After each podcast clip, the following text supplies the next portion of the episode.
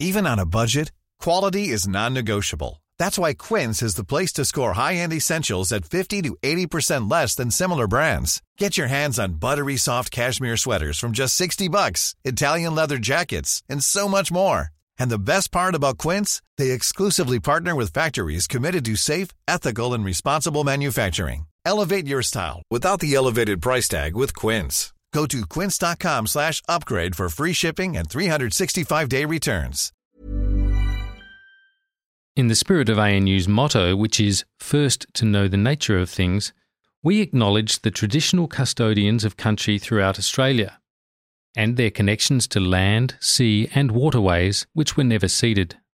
We pay our respects to their elders past and present and extend our respect to Aboriginal and Torres Strait Islander peoples listening today. I asked the Prime Minister, how good is Australia? Please explain.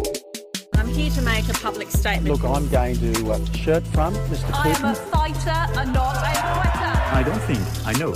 I want to thank uh, that fellow down under. Oh, fair shake of the sauce bottle, mate. G'day there, Mark Kenny with ANU's Democracy Sausage for another week. And uh, as usual, I'm joined by Dr. Marija Taflaga, political scientist extraordinaire from the School of Politics and International Relations, with which I'm also associated here at ANU. Welcome, Marija. Thank you, Mark. I, I should get that on my business cards. Yeah, I think that'd be cool. Yeah. Yeah, extraordinaire. Yeah, well, Ah, done. It's- I think it's well deserved. Now, it's really interesting, isn't it? Um, hasn't been a very uplifting time in politics. I think it's fair to say recently, as many people will have observed. But there have been some pluses as well. Uh, the legislation establishing a referendum has now passed the Senate, so we know that officially the nation is on track to a referendum later this year in the last quarter of the year, as the PM describes it at the moment. So, of course, we eagerly await what the date will be, but um, sometime in October has been has been mooted. And uh, at the weekend, the federal government also announced, out of nowhere, really, it seemed, $2 billion extra for affordable rental housing for the states. So that was kind of, um, I think, a, a, a, bright moment in uh, at the end of a, a week that had been particularly bad, I think, in Canberra. Yet, that said, uh, the Housing Australia Future Fund, which is this you know program announced by the government in the budget, and which the Greens say is inadequate and uh, therefore uh, have been opposing, and the and the Liberals oppose on principle. That's been shunted off to October as well for. Uh, for a vote, uh, it's a sort of like a quasi rejection. There's mumbling from the government that this sets up a, a potential double dissolution trigger, and that that seems to be a threat to the, to the Greens, who'd suddenly find that all of their senators are all up for election all at once.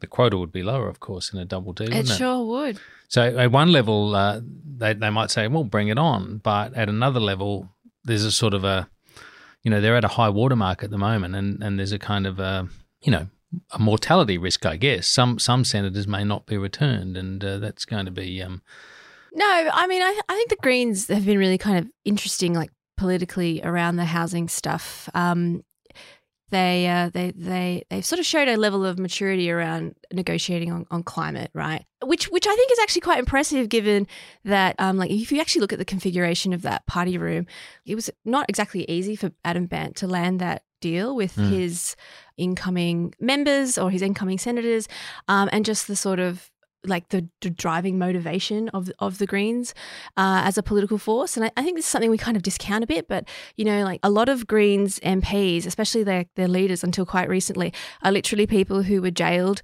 for protecting the environment. Like that Mm. is a very different worldview to someone like Adam Bandt, who's kind of come through a different career path and a Mm. different trajectory, who is a lot more what we would call materialistic. And I think a lot more pragmatic and strategic. Uh, so, What- can I just? I'm just going to ask you to unpack materialistic because some people will say see that as a slur, but you don't mean it in that. no, I terms. don't mean it as a slur. I don't mean it as a slur. I, I sort of mean it in the sort of political science sense, which is before, you know, basically the 60s or 70s, politics used to be materialistic, i.e., it was about wages, uh, it was about, you know, things you could really kind of touch, basically. Yeah, out- outcomes. Yeah, real outcomes, you know, and that's not to, and I, I, I don't mean that. I mean that physical outcomes, you know, is, is really what I mean, things you can touch. Uh, and then, you know, the post material revolution kind of happened, and this is what we associate with all the social movements that that have sort of shaped our modern world. So, you know, feminism, the gay rights move- movement, the environmental movement, the consumer rights movement, uh, privacy movements, all of these movements, which, and you can kind of see why they're called post material because they're often things that are abstract legal frameworks or rights that unlock potential, not necessarily always things that you can kind of touch, like Mm. the public hospital, the school that your child attends, the Yeah. you know the house that you live in. Yeah, Yeah, so and and it is interesting, uh, Bandt in that regard. Uh, I've written about this a few times, and and in fact um, changed some of my thinking about it as I've done so because I think when when Bandt first became leader, I was asked by uh, I think it was a conversation to think about and predict what kind of leader he would be, and at that stage I was thinking of him as uh, you know very much a kind of um, a firebrand. He was he's a he's a you know he's a very skilled communicator. He knows how to stay on message and and he and he hits all the marks. But he doesn't and he didn't strike me at the time as someone who was um, big on the idea of compromise. Uh, he you know he was uh, very very um, sort of committed to his path.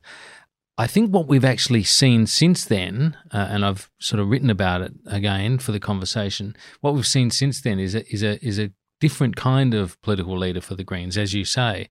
He understands the politics very well, and he he reads that he plays that game quite well. But at the same time, he also knows that there, you know, how you position and what you get is important. So if we look at uh, that that matter you you, you thought about then, uh, re- referred to the um, on the climate change question, uh, on on policy in that regard, the Labor government was you know strongly kind of um, positioning the Greens or trying to sort of corner them on the question and say, are you going to redo what you did in 2009 and block the um, the, the CPRS, the carbon pollution reduction scheme, and result being that you end up with um, you know with no policy, right? Or Mhm. you end up with the carbon tax that we eventually had, but which was had you know which, Which was ultimately repealed. yeah, it was ultimately repealed because the circumstances in which it came about were so incredibly sort of, uh, you know, stressed, really, uh, toxic and contested.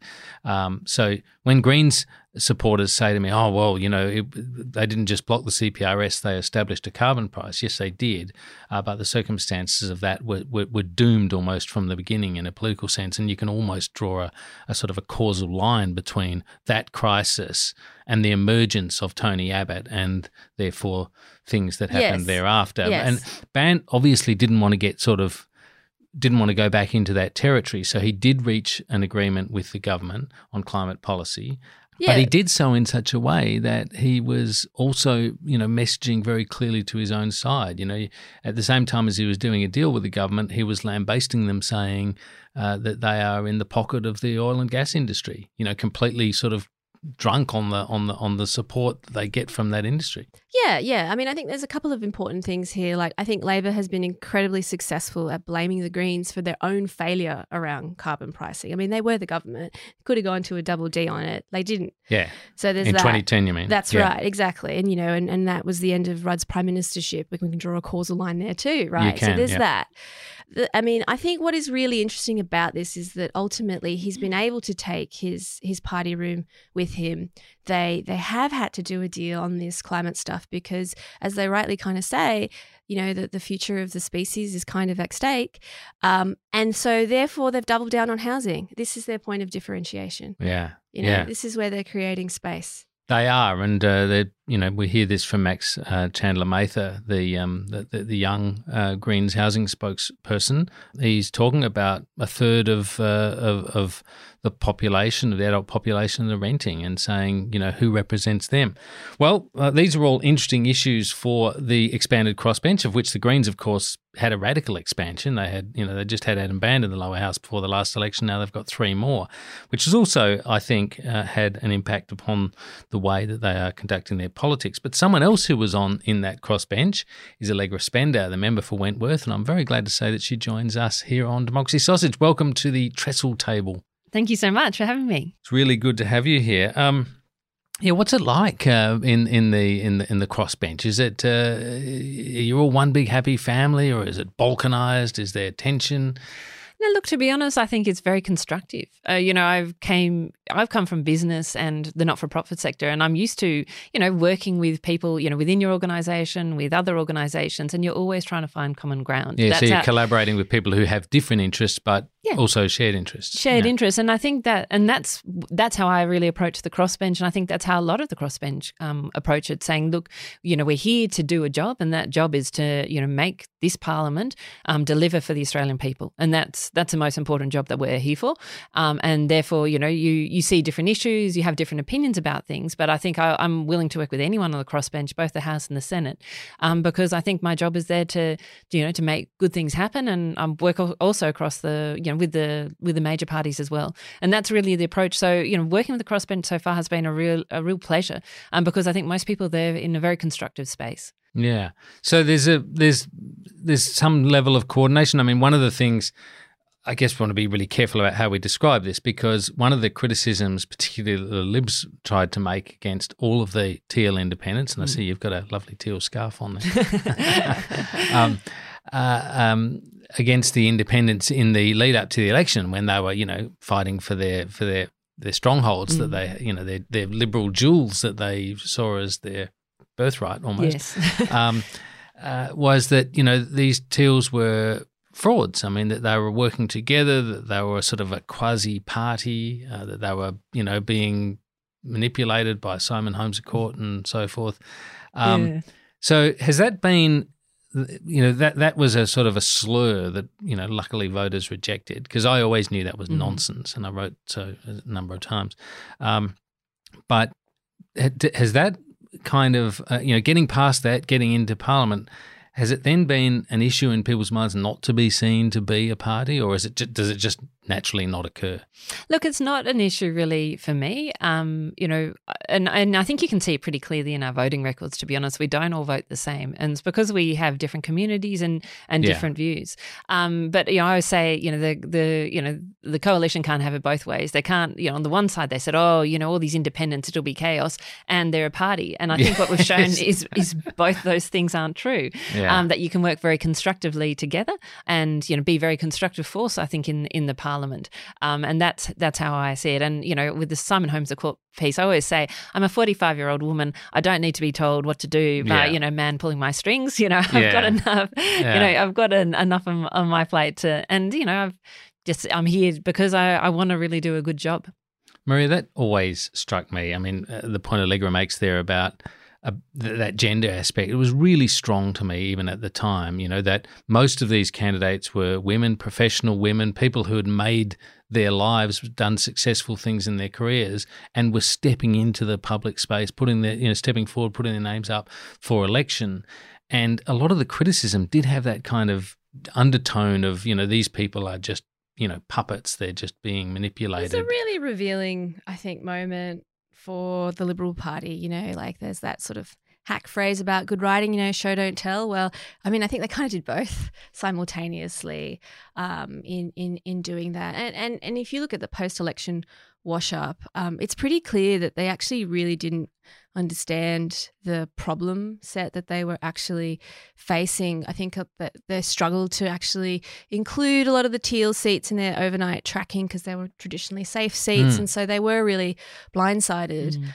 On the night. Uh, perhaps not the people on the ground, like the actual individual candidates um, who probably were cognizant of that, but it sort of goes to show how information and power is distributed in that party. Mm. That, that that that was such a shock. Yeah.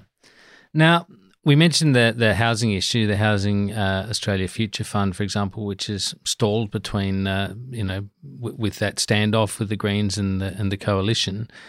Um, Allegra, you've uh, recently been talking about the idea of a citizens' assembly mm. for getting past these kinds of political deadlocks, I suppose. These these policies that just stall where the machine itself, as it is currently configured, that being Parliament and the and the mm. political parties and the interests they represent, that it sort of grinds to a halt. That you get the standoff, and you're talking about a way of unlocking alternative pathways forward. Can you talk to that? Yeah, sure, I'd love to.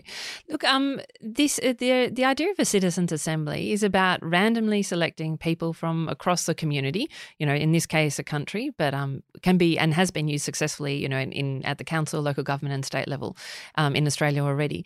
And it's um, bringing those people together and saying, um, giving them a very specific problem and saying, you know, can you come up with a consensus view of at least eighty percent of people in the room with um, solutions to this challenge? And um, you know, you've seen this in Ireland. They use this um, around legalization of abortion. Mm-hmm. Um, you see this in France. Um, Macron, the president, uh, commissioned one of these citizens' assemblies to use this on, on climate action and how cli- uh, France should just address climate change. And you see this, you know, the city of Melbourne, for example, used it on how to deal with um, a significant budget deficit that the council had got into a political, were politically stuck in terms of um, the options moving forward.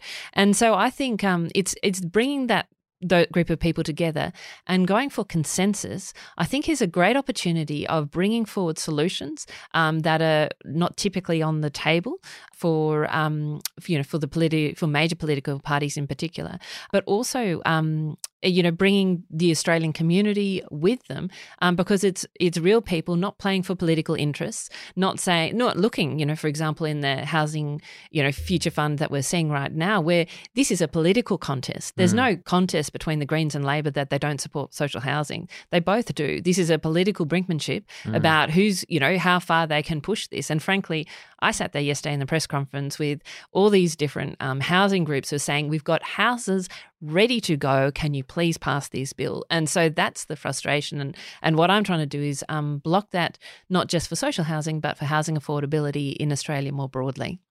Yeah, it's a, it's a, it, you're right. It's a, um, a fascinating moment in the sense, but an all too standard one, really, mm. where we see political parties uh, adopt a position and then they, then through pride, um, and uh, and and and and I guess calculations about you know what damage they, they would suffer electorally, uh, they refused to negotiate. Now the government's obviously decided this is the way forward for this social and affordable housing. The, the HAF, the Housing Australia Future Fund, would put ten billion dollars into a fund.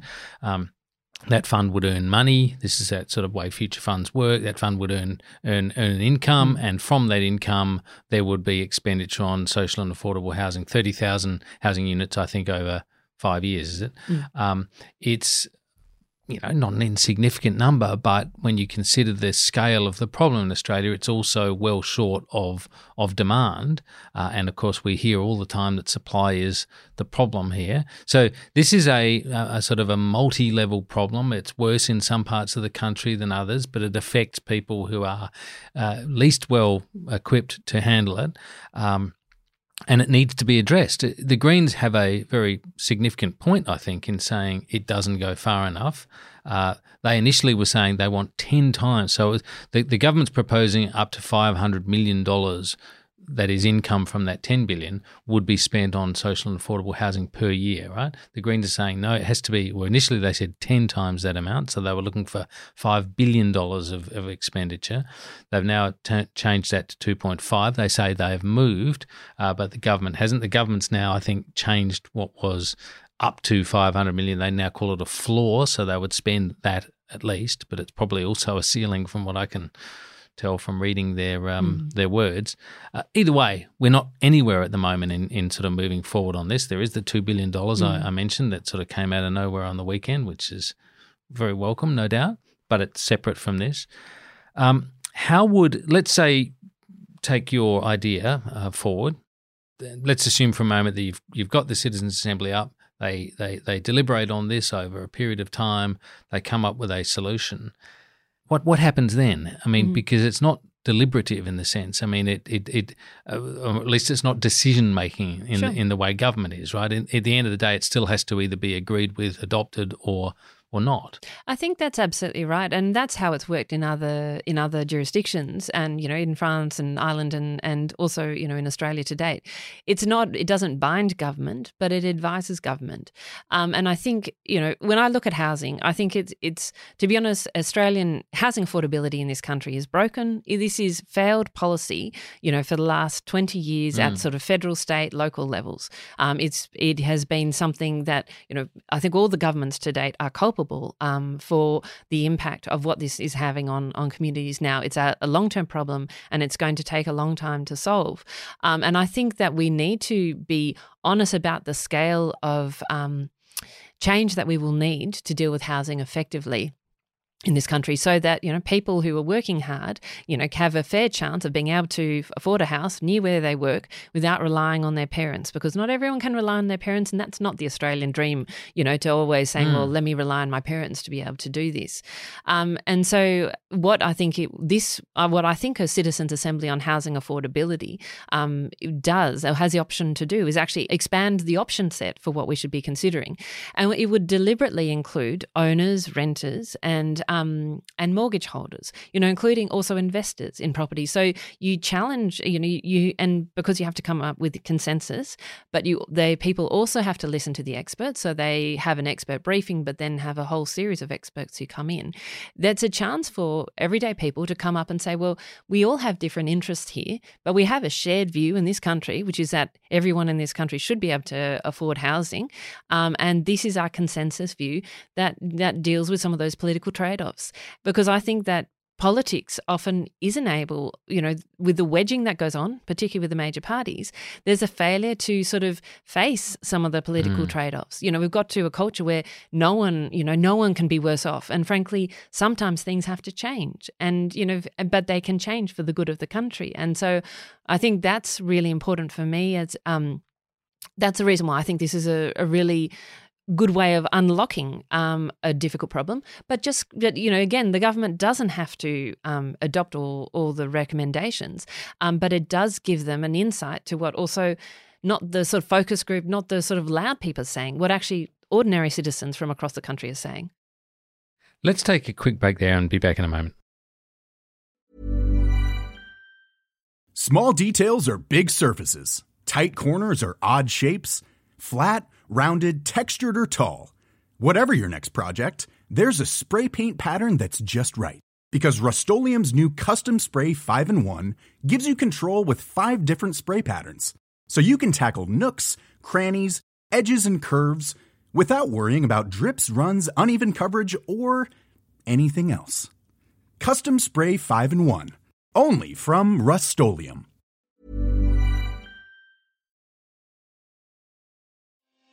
Hi, I'm Sharon Bessell. Policy Forum Pod is the podcast for those who want to dig a little deeper into the policy challenges facing Australia and its region. Each week, we bring together expert analysis to tackle the big issues facing our region and to propose policy solutions. It's insightful, it's positive, and it's always fun. Policy Forum Pod is out every Friday. You can find it on iTunes, Spotify, or wherever you get your pods or find us at policyforum.net slash podcasts. Welcome back. You're with Democracy Sausage, which comes to you each week from the Australian National University. I'm with Allegra Spender and, of course, Dr. Marija Taflaga, who is with us each week.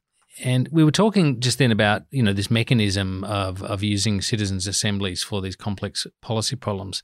You made a really good point there, Allegra, about um, many good points, but uh, among them, um, uh, the point about, you know, uh, the the implication that sometimes some people are going to lose something out of policy. You know, if you've got a distribution problem, an unfairness problem, an access problem, people are being denied basic human rights like housing, then changes need to be made. Now we know many people in uh, in Australia who are well off own more than one house.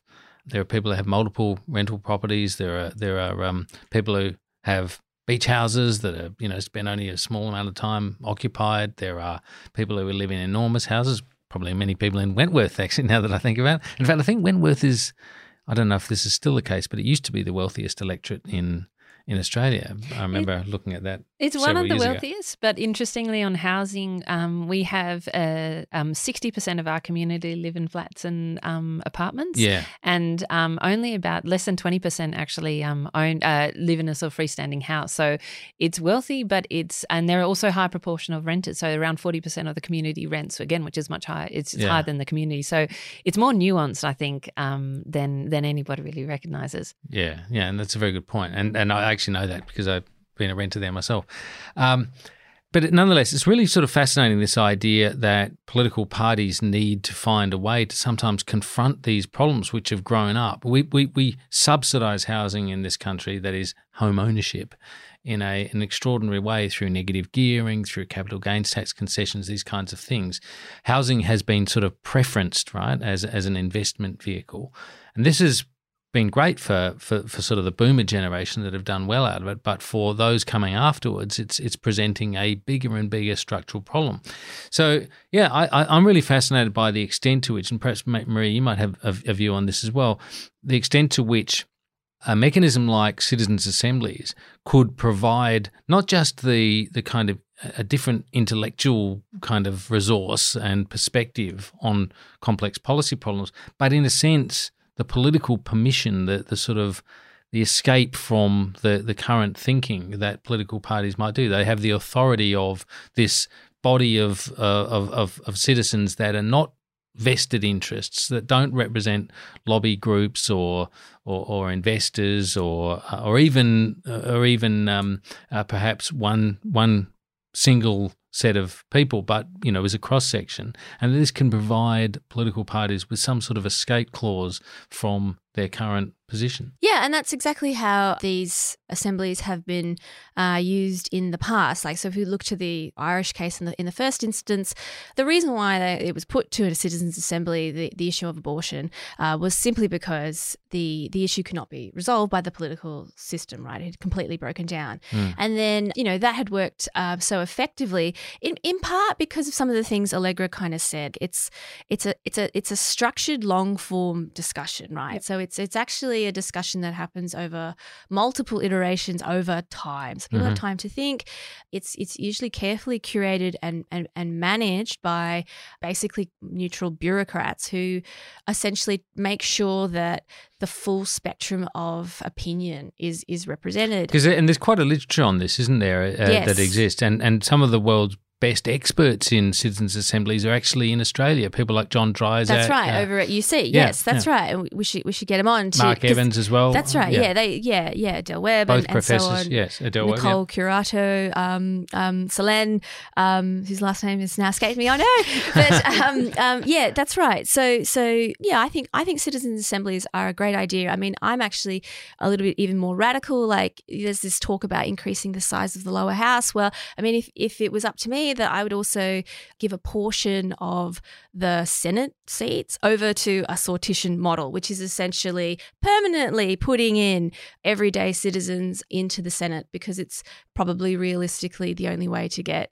Um, ordinary citizens into politics without a Simon Holmes court to sort of help seed some of these community kind of um, groups and actions from below. I'm just going to ask you to, uh, to, to, explain the term sortition. What is sortition? Mm. Sortition is basically jury duty for politics. Yes. So the idea is that you essentially select randomly from the population, but you'd need a couple of guardrails around it. Like one, uh, you'd actually really need to offer incoming like uh, effectively amateur politicians like a lot of training because otherwise they can kind of be picked off by the major parties. The the second is is that you need to think carefully about how long the terms are because it's obviously going to be quite disruptive to these people's lives and then they actually need a decent pension because sometimes people can't get a job after being in politics and if you're basically press ganged into it um, you kind of need a security of, of income after the fact right? What a great uh, job it must be. You can't get another job after it. Well, uh, there, there, was actually a, a, study done about the Victorian Parliament about the post parliamentary lives of, of politicians, and and I mean, you know, there's obviously the cases that we know about. You know, you know, such and such has gone on to lobby for X company mm. and so on. But then there are people who have literally ended up homeless. So it's it's actually it's non trivial. Um, but so my so to get back to the actual issue at hand, which is citizens' assembly around housing. So I, I mean, I think these are generally very good ideas, but the, I guess the the the thing the only thing that really concerns me about starting with something like housing is that housing is such a it's it's it's got a lot of vested interests, yeah. right? And it's also got a, a, lot of decision points or you know veto points.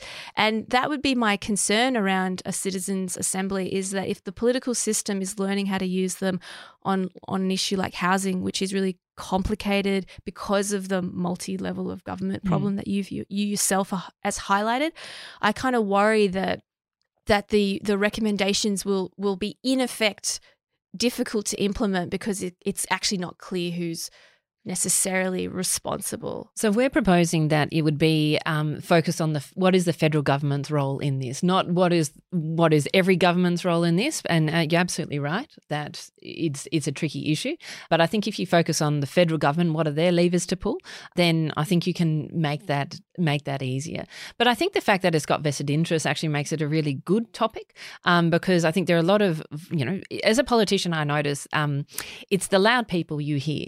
What I'm always trying to do, and particularly as a community independent, is speak to the people who, you know, who don't think to write to me, who don't, you know, aren't, who aren't engaged, but have, you know, thoughtful opinions, but they're too busy running their lives, raising their kids, you know, hold, working, you know, doing their jobs. And and I think it's that is actually I think the opportunity a citizens assembly presents is getting those people um, to to be part of the conversation because I you know I think Australians are are very reasonable people. You know, we're very constructive. You see that in our community engagement, in, mm. in how we build our communities. We're, we're people who actually, we want to find common ground with people. We want to build things with people. You know, we take people as they are but we you know with politics can really sort of is, is is sort of by nature you know driven by conflict. Media is uh, interested in conflict. And this is is the antidote to this. This is about trying to bring consensus in there and and then challenging the poli- the political class to say you know if we can come up as a group of ordinary Australians come up with consensus you know why can't you you know try and ra- rise to that challenge as well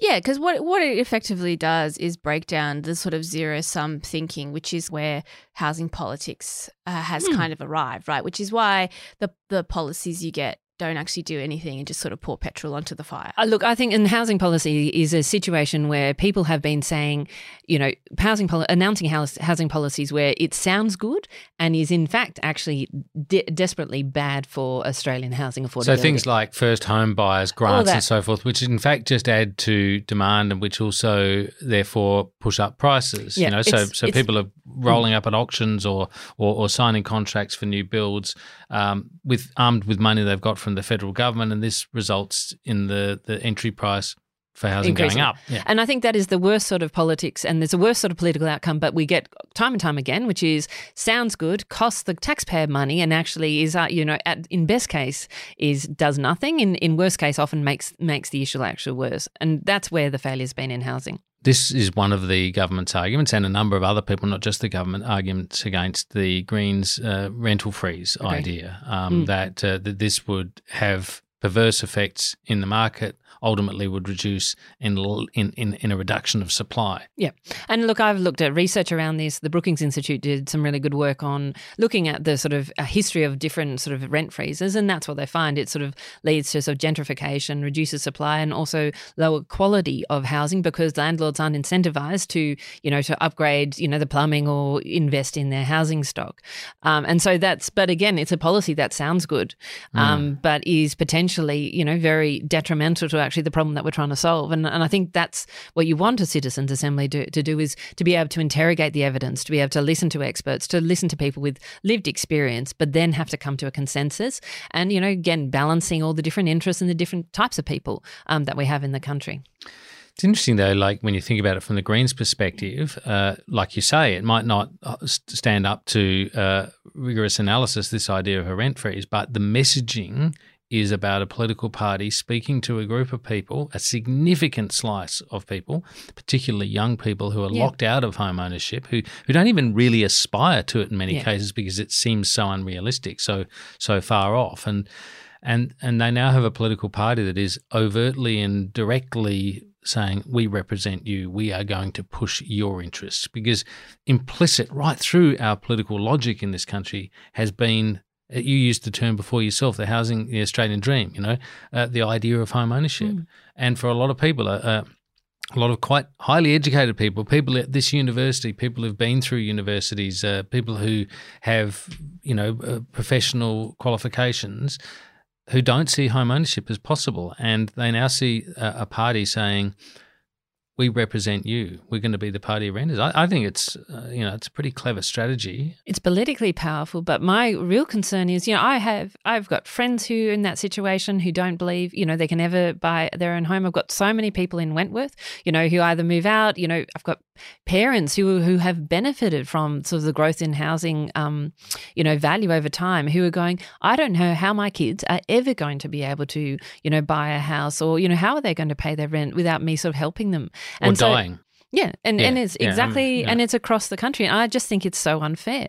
Um, but I'm I'm fearful of of pa- of of part of you know policies that sound good. Yeah. Um, that could make this worse. And I and that's why I think you know we do need to look at the evidence. We need to move beyond that. Um, you know that that sort of sort of policy bias of survey because and the reason why I got interested in citizens assembly in the first place was because I've always been interested in policy um but I didn't you know I just was like how can I be across so many different issues and be really across them and you know you you see in all the sort of political sort of surveys you know people give their instinctive reaction to to policies because frankly we're all on we've everyone's got something else to do with their lives apart from analyzing the policy. But I think that this is what citizens' assemblies do give a ch- people a chance to really go into the detail, to make very informed decisions, and then feed that into the political process rather than, you know, the sort of consulting or other pieces, which, you know, people just give their sort of, you know, immediate gut, gut reaction rather than that reaction based on, on the evidence. which, which is often actually um, like important like it, how the question is asked will often shape the the answer as well right? If you ask people oh does everyone have a right to a home? everyone will say yes you know because it's the equivalent of do mothers love their babies? Yeah. right? Um, but then you know if you start asking about the tax treatment of things then you obviously get a different set of answers again. And i think that's the issue around like even if we just look at housing from the f- sort of federal government's perspective it is actually quite complicated. And it is from a policy sp- perspective interesting that actually over time like we've had this conversation around sovereign wealth funds which have never gone anywhere but we are actually kind of doing that slowly like we keep setting up these sort of funds and these sort of instruments and it goes back to previous i suppose implementation failures. So i think the the rudd government was interested in incentivizing private investment in the housing market through sort of tax deductions and i think there was a lot of work done with the then minister that i think was Plibersek um, with with the sort of groups about exactly how to organize it and how to set it up so it would work well. And then it went to the sort of political office, and it was sort of changed because in a sort of um, utopia style moment or a Hollowmen moment, right? Like we need a we need a bigger number. You know, we need it to. You That's know, not very exciting. yeah, yes. exactly. And so therefore, and so therefore, it didn't really meet the goals, right? That Mm. that or the or the hype because it was never it was not designed to do that. I mean, I think that's why. I would be quite interested to see such a citizens' assembly kind of um, come up because we have had like this is a really long-winded way of saying like we've had a lot of layering in this policy domain, and and the reality is is that it actually requires several big changes. Like it, it requires a significant amount of of government investment because there has been a gross underinvestment, right? And then it also requires a big changes to the tax treatment of this asset. Um, and but, that's, th- but that's, this, but, that, but therein yeah. lay the problem. This is part of the sort of that we, we referred to earlier, the political machine. It, it, has been incapable of, of, of, of addressing this problem because the major political parties, neither of them, neither of the two major political sides, uh, want to be responsible for a reduction in housing values. I mean, we see a reduction at the moment arising from you know punishing interest rates, but essentially governments don't want to. eh, you know, Most people's prime asset is their home, and uh, and and they get wealthier over time as a result of the appreciation of that asset. That's the general trajectory, and governments don't want to tinker with that. It's you know, like Well, you said, it's the, the emotional, Australian, right? Well, Well, it's guess- emotional, it's that's- financial, that's but, but but the problem is if you're not prepared to do that, then you are not going to get redistribution in this in this market. well, that's that, that's co- finite correct, supply, right? a finite no- supply of houses, and uh, increasing demand. And you know, you, you can you can try and get these things in balance, but if you're hamstrung by not being prepared to touch the policy architecture which favors those who already hold houses and to the point where they can become bidders and drive up the price for second and third and fourth houses and so forth then Yeah. you know you, you're not getting to the problem No, oh, sorry. I was just- look, I'm just saying, I, I think that, you know, I always come back to what does the community want? Community wants everyone to be able to afford to, you know, to have you know, secure home, home, you know, ho- or sort of housing, um, and also I think a chance to to buy their house over time. You know, I don't think you want, I don't think also the community wants any sort of radical changes, but these, you know, these things won't won't happen quickly. But you know, we, you know, we do absolutely need to address supply. I think that is absolutely critical. I think the government's right, to be honest, in uh, in identifying that, but they're not bold enough, to be Mm. honest, in doing anything about it. And that's that's what I um it's that urgency that I want to that I think that the community can help the government see how urgent an issue it is in this com- in our country Yeah. that people can't do this and and how I think I think it's a very serious threat um, to you know our absolutely wonderful democracy, Yeah. which you know which is imperfect but still thriving compared to almost anyone in around the world.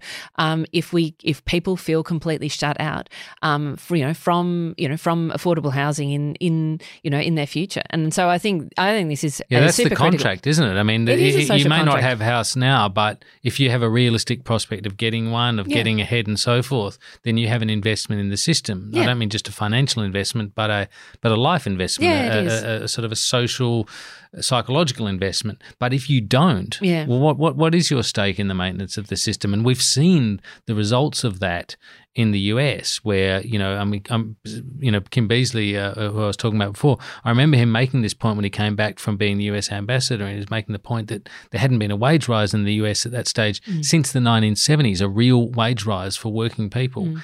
and we see the results of that in the in in the rise of Trumpism and alienation and and the sense of you know utter distrust in the political system in in Washington and so forth. So this is really corrosive Mm. potentially uh, if we have a large section of our population who are just being told, no, you're not part of this this story. Mm. Um, I want to go to what your assessment is of where the government's at on this suggestion because I saw you the other day ask Mm. a question of the PM, uh, and he stood up Mm. and uh, you know he was generous enough and all that, but then he made this point. He said, uh, "But I have always regarded this house as a 151 member citizens assembly." Yeah, look, I mean, I, I say, what if I'd had a right of reply, I would have said, well, this house has failed the Australian people for the last 20 years on housing. So, Yeah. you know, I want to try a different one. And Yeah. and I think Is anyone saying anything to you? No, of, I think oh, this is. I think this is a, going to be a bit of a long game, and for me, the you know the goal is to is to engage them on this and and to engage across the parliament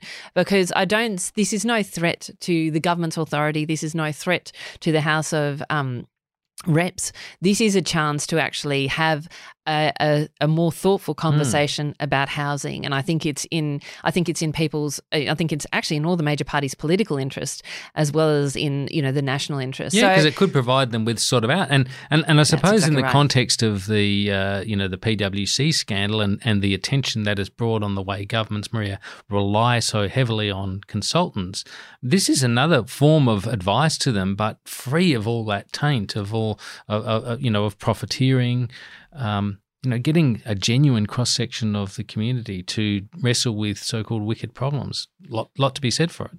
Yeah, definitely. I mean, I, th- I mean, I think where its potential really kind of lies is is is in the sort of emotion and the imagination of the community. Because as as we've sort of been saying right this is an emotional touchstone. It's sort of how people see themselves as being members of our community. But there, there are actually many ways to belong right? Like it doesn't all have to gear towards home ownership. Like Mm. we could decide to become a society of renters and give renters rights like significantly different kinds Mm. of rights so it doesn't have to be about home ownership i mean but we are a home ownership society and so therefore not being able to own one is emotionally so difficult and i don't mean that to sort of say oh it's emotional and not rational and therefore it's not good no no what i'm what i am saying is is that most people change their minds basically on emotional calculi which Mm. is essentially what these citizens' assemblies in Ireland on um, abortion and gay rights were able to do. They were able to to shift the emotional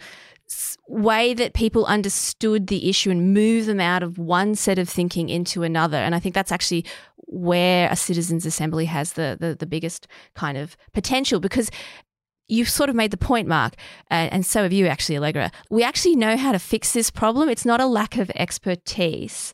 It's a problem that politicians think they have about convincing people. And so this is a vehicle, an education vehicle that could be quite useful to them, Mm. right? You know, like I thought it was really interesting that Peter Dutton said he wanted Australians to think of the Liberal Party and the jingling of house keys when they voted. And his solution was for young people to spend their retirement income savings on buying a house. And it's just like that's that's not the image you want to be putting in people's minds, you know? Yeah. He obviously does.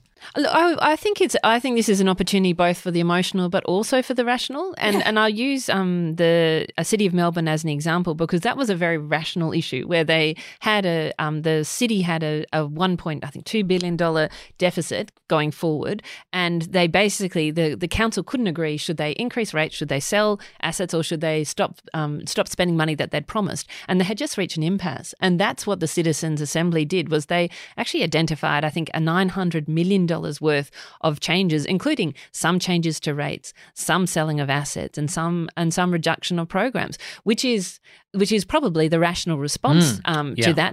But the ones that the councillors admit that they just couldn't even have the conversation because of of the potential for political wedging. So I, I think this this is a very emotional issue for Australia, and I hundred percent agree with you. It goes to the heart of you know of what it is to Australian and, and I think to the idea of a fair go.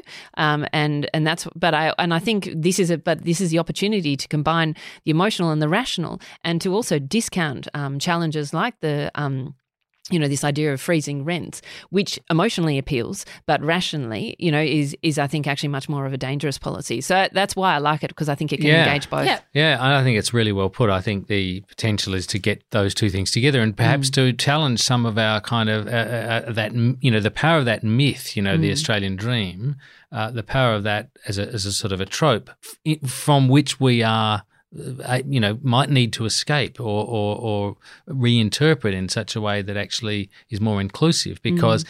its original intent was about inclusion, mm. but it's now become exclusionary for so many people. Mm. And we have it, we see it in policies like negative gearing, where landlords are subsidized by the by the taxpayer for making a loss right? So that means that they can rent out a property and their losses they can count against their taxable income.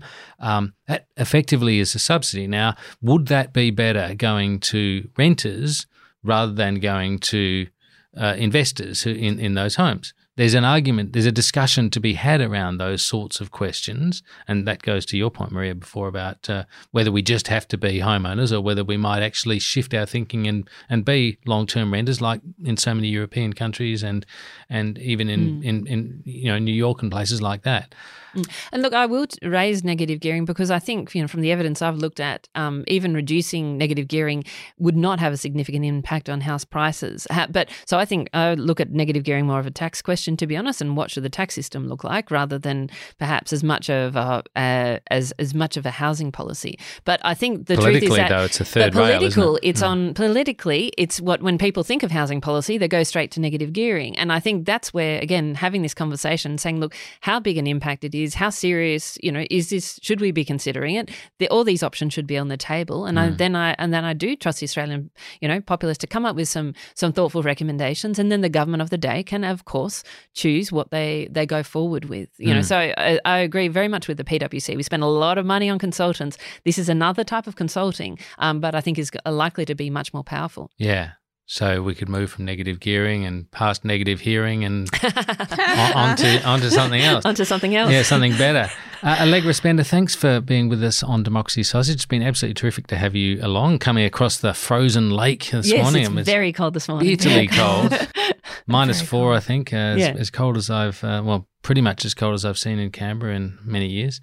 It's been a while since it's been this cold. Yeah. Um, thanks, Marija. Pleasure. Uh, that's Democracy Sausage for this week. Uh, we'll look forward to talking to you again from the studio at ANU. You can contact us in the meantime uh, on our email, which is democracy sausage or one word at anu.edu.au.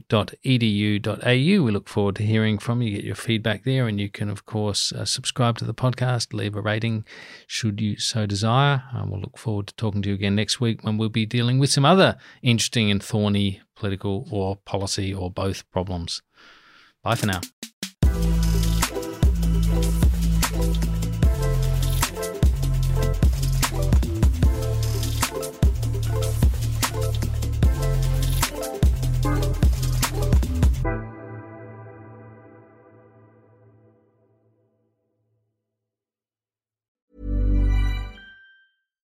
Hi, I'm Daniel, founder of Pretty Litter. Cats and cat owners deserve better than any old fashioned litter. That's why I teamed up with scientists and veterinarians to create Pretty Litter. Its innovative crystal formula has superior odor control and weighs up to 80% less than clay litter. Pretty Litter even monitors health by changing colors to help detect early signs of potential illness. It's the world's smartest kitty litter. Go to prettylitter.com and use code ACAST for 20% off your first order and a free cat toy. Terms and conditions apply. See site for details.